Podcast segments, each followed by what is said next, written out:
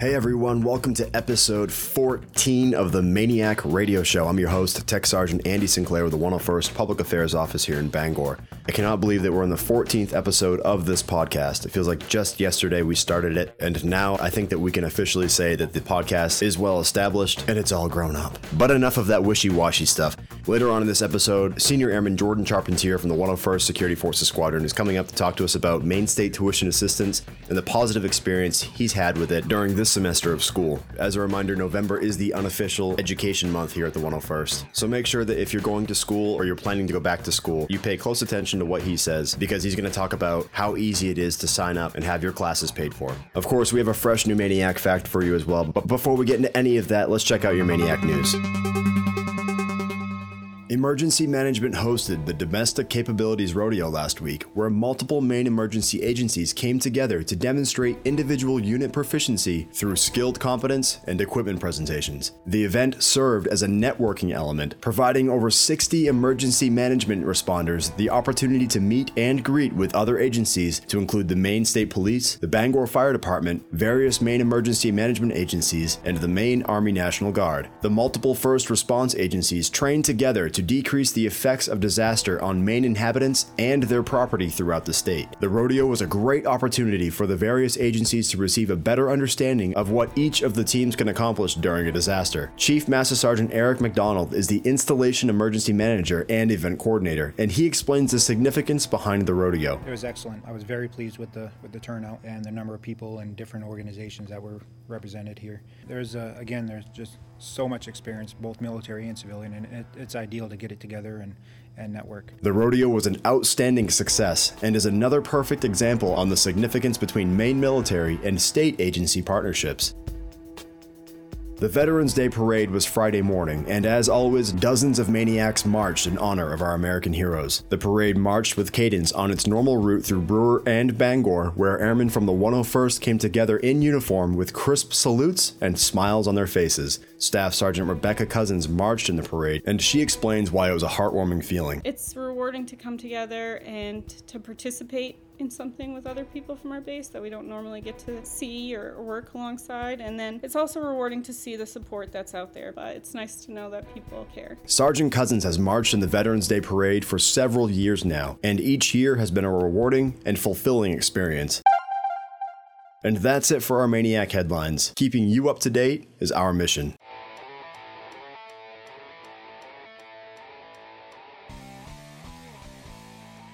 Hey everybody, really quick, I want to cover the differences between unrestricted reporting and restricted reporting when it comes to sexual assault cases. There seems to be some confusion about the difference between the two, and surprisingly, not a lot of people know the difference between the two. I'm going to give you a brief rundown and the difference of definitions, as well as some limitations and downfalls of each. Okay, so first is restricted reporting. This option is for adult victims of sexual assault who wish to confidently disclose the crime specifically identified individuals without triggering the official investigative process or notification to command service members or their adult military dependents who desire restricted reporting under this policy must use one of the following reporting avenues contacting the SARC or Sexual Assault Response Coordinator, talking to a SAPR victim advocate, or talking to your healthcare provider or personnel. Some of the limitations when it comes to a restricted report is that because law enforcement isn't notified, the assailant cannot be held accountable and may be capable of assaulting other victims. You cannot receive a military protective order. Evidence from the crime scene where the assault occurred will be lost, and the official investigation, should you switch to an unrestricted report will likely encounter significant obstacles. So that brings us into unrestricted reporting. This is an option recommended for victims of sexual assault who desire an official investigation and command notification in addition to healthcare, victim advocacy, and legal services. The channels utilized in an unrestricted report are law enforcement, the commander, the SARC, a SAPR victim advocate, as well as a healthcare professional. The benefits behind an unrestricted report is that victims feel a sense of closure or healing, which can aid in recovery. Also, the ability for the military to hold the offender appropriately accountable. It ensures the safety of the victim and of others who may be victimized by the same suspect. And again, the key differences between unrestricted versus restricted when it comes to individuals who are in the know is that restricted will not involve law enforcement, equal opportunity, or the commander. So that's a brief rundown of the differences between an unrestricted and a restricted report when it comes to sexual assault cases. I strongly urge if you are a commander or you are a supervisor that you know the differences between the two and you make sure that your troops know the differences between the two as well. Because knowledge is power, and together we can keep everybody safe. If you have any questions or concerns considering this, you can contact Major Mancini, who is the Wing SARC, and she'd be more than willing to talk to you in more detail. Also, if you happen to miss episode 11 of the MAINEiac Radio Show, Major Mancini spoke to us on that episode, and she talks about her job in a little bit more detail. So if you happen to miss that episode, go back and listen to it. I strongly recommend it. Also, really quick, I want to talk about the Safe Maniac program. For those of you who don't know what the Safe Maniac program is, it's an awesome asset we have here at the Wing, where if you happen to find yourself out on the town and you've had too much to drink and you know you cannot drive, you can call the command post and they're going to set you up with a ride from a local taxi to make sure that you get home safe and that you don't get behind the wheel. It's an awesome program, and I strongly recommend utilizing that program if you haven't heard of it. Your name doesn't go anywhere, no one finds out about it, no one's keeping tabs on you. It's in every way, shape, or form a way to make sure that you get home safe so you don't get behind the wheel and potentially cause harm to yourself or to others. Talk to your supervisor or first sergeant about getting a keychain that you can have on you at all times just in case you happen to need a ride. I have got to get me one of these! If you want to know more about the program, Chief Master Sergeant Stevens talked about it on the MAINEiac Radio Show back on episode 3 a few months ago, where he goes into a little bit more detail about how the program works and how you can utilize it. So, again, be safe, stay safe, and get home safe.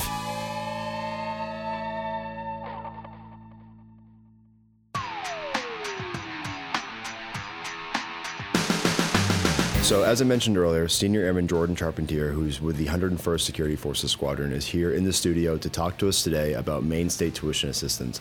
He's been in the Guard for quite a while. He is currently utilizing the Maine State tuition assistance, and we're going to ask him a few questions on his experiences with it, uh, things that he may recommend or, or doesn't recommend when it comes to signing up for Maine State tuition assistance. Just kind of a, a brief overview of how the whole program works. So, Senior Airman Charpentier, thank you for stopping by and thank, thank you for coming in. Yeah, thank you for having me. Uh, it's good to be here. So, I guess the first question I have for you is how long have you been going to school? I have uh, been going to school at the University of Maine in Orono for about four years now. Uh, I started in 2011 and uh, I did two years full time, kind of undecided, and then I decided to take a semester off. Uh, you know, tuition prices were getting you know too high. I couldn't pay them off each semester, so uh, I eventually decided to take a semester off, join the guard. Um, one of the best decisions of my life. And uh, after after that, decided to get back into school because getting your degree is always important. It's always uh, stressed out here to get that degree. So I've been going back part time because I'm a full-time employee out here, using now the Maine State tuition assistance as a uh, as a means to pay off these credit hours. So, how long have you been using Maine State tuition assistance? I've been using Maine State tuition assistance now for this past semester, fall of 2016, and I absolutely will be using it this next semester for uh, spring of 2017.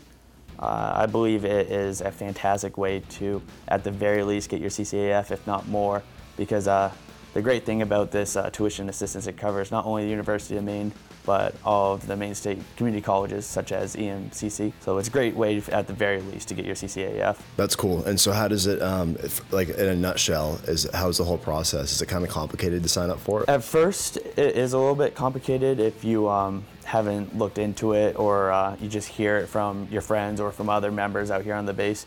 Um, you may not understand exactly how it works, but we have um, an excellent education staff over at personnel. And uh, I went through Sergeant Hand, and uh, he kind of explained it to me how it works, how the Maine State tuition assistance works. And how essentially works is for every credit hour you take, it will be paid for entirely.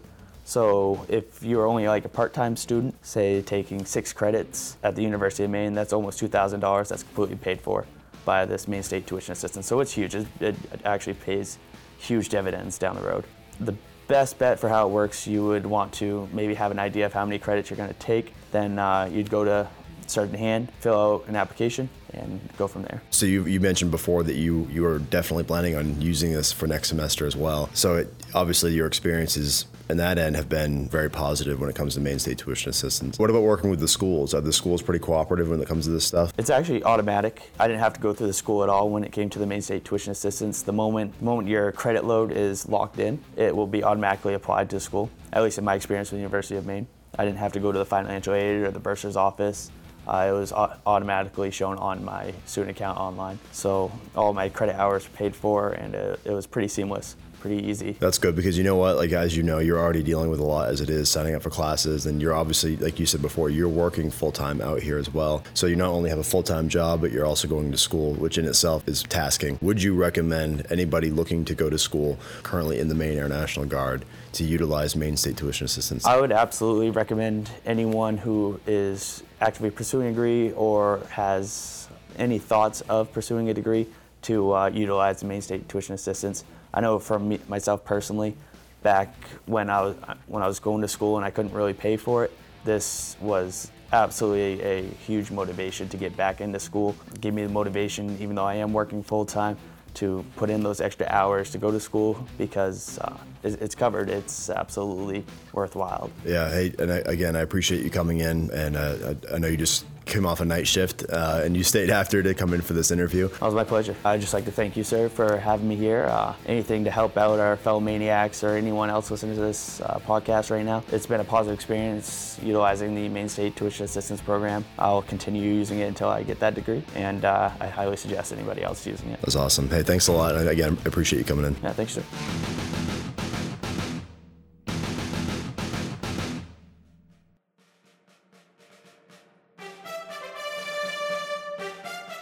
And it's that time again for your Maniac Fact. Today's Maniac Fact is brought to you by the 101st Avionics Shop. Air Force aircraft are equipped with some of the world's most sophisticated electronic systems. Avionics test station and component specialists are responsible for ensuring that these systems remain perfectly calibrated. These professionals inspect and maintain everything from aircraft radar and weapons control to the testing equipment essential to the maintenance process. So when our aircraft are deployed, every system is in perfect working order. For more information on how you can join the avionics shop, contact your local recruiter. And here's your maniac fact. The year is 1986, and Ernest C. Park, Chief of Staff for Air, Maine Air National Guard, has received Senate confirmation of his promotion to the grade of Brigadier General. General Park began his military career as a sergeant in the United States Marine Corps in August of 1951. After being stationed in Korea, he was discharged from active duty in August of 1954. General Park remained in the U.S. Marine Corps Reserves until he joined the Maine Air National Guard in 1958 and was appointed the grade of second lieutenant. He completed Air Force navigator training and from 1969 to 1976 flew with the 132nd Fighter Interceptor Squadron, Maine Air National Guard, Bangor, Maine. Upon his promotion to colonel in 1979, General Park was appointed deputy commander for the maintenance group of the 101st Air Refueling Wing. In 1984, he was reassigned to his present position as Chief of Staff of Air at Camp Keyes in Augusta, Maine. So there you have it, one of the Maniac's awesome airmen who did amazing things throughout his career, just like like all of you in today's Maniac world, held an important and vital role in the mission that the 101st executes every single day. Be proud of your heritage and the history that follows along with it.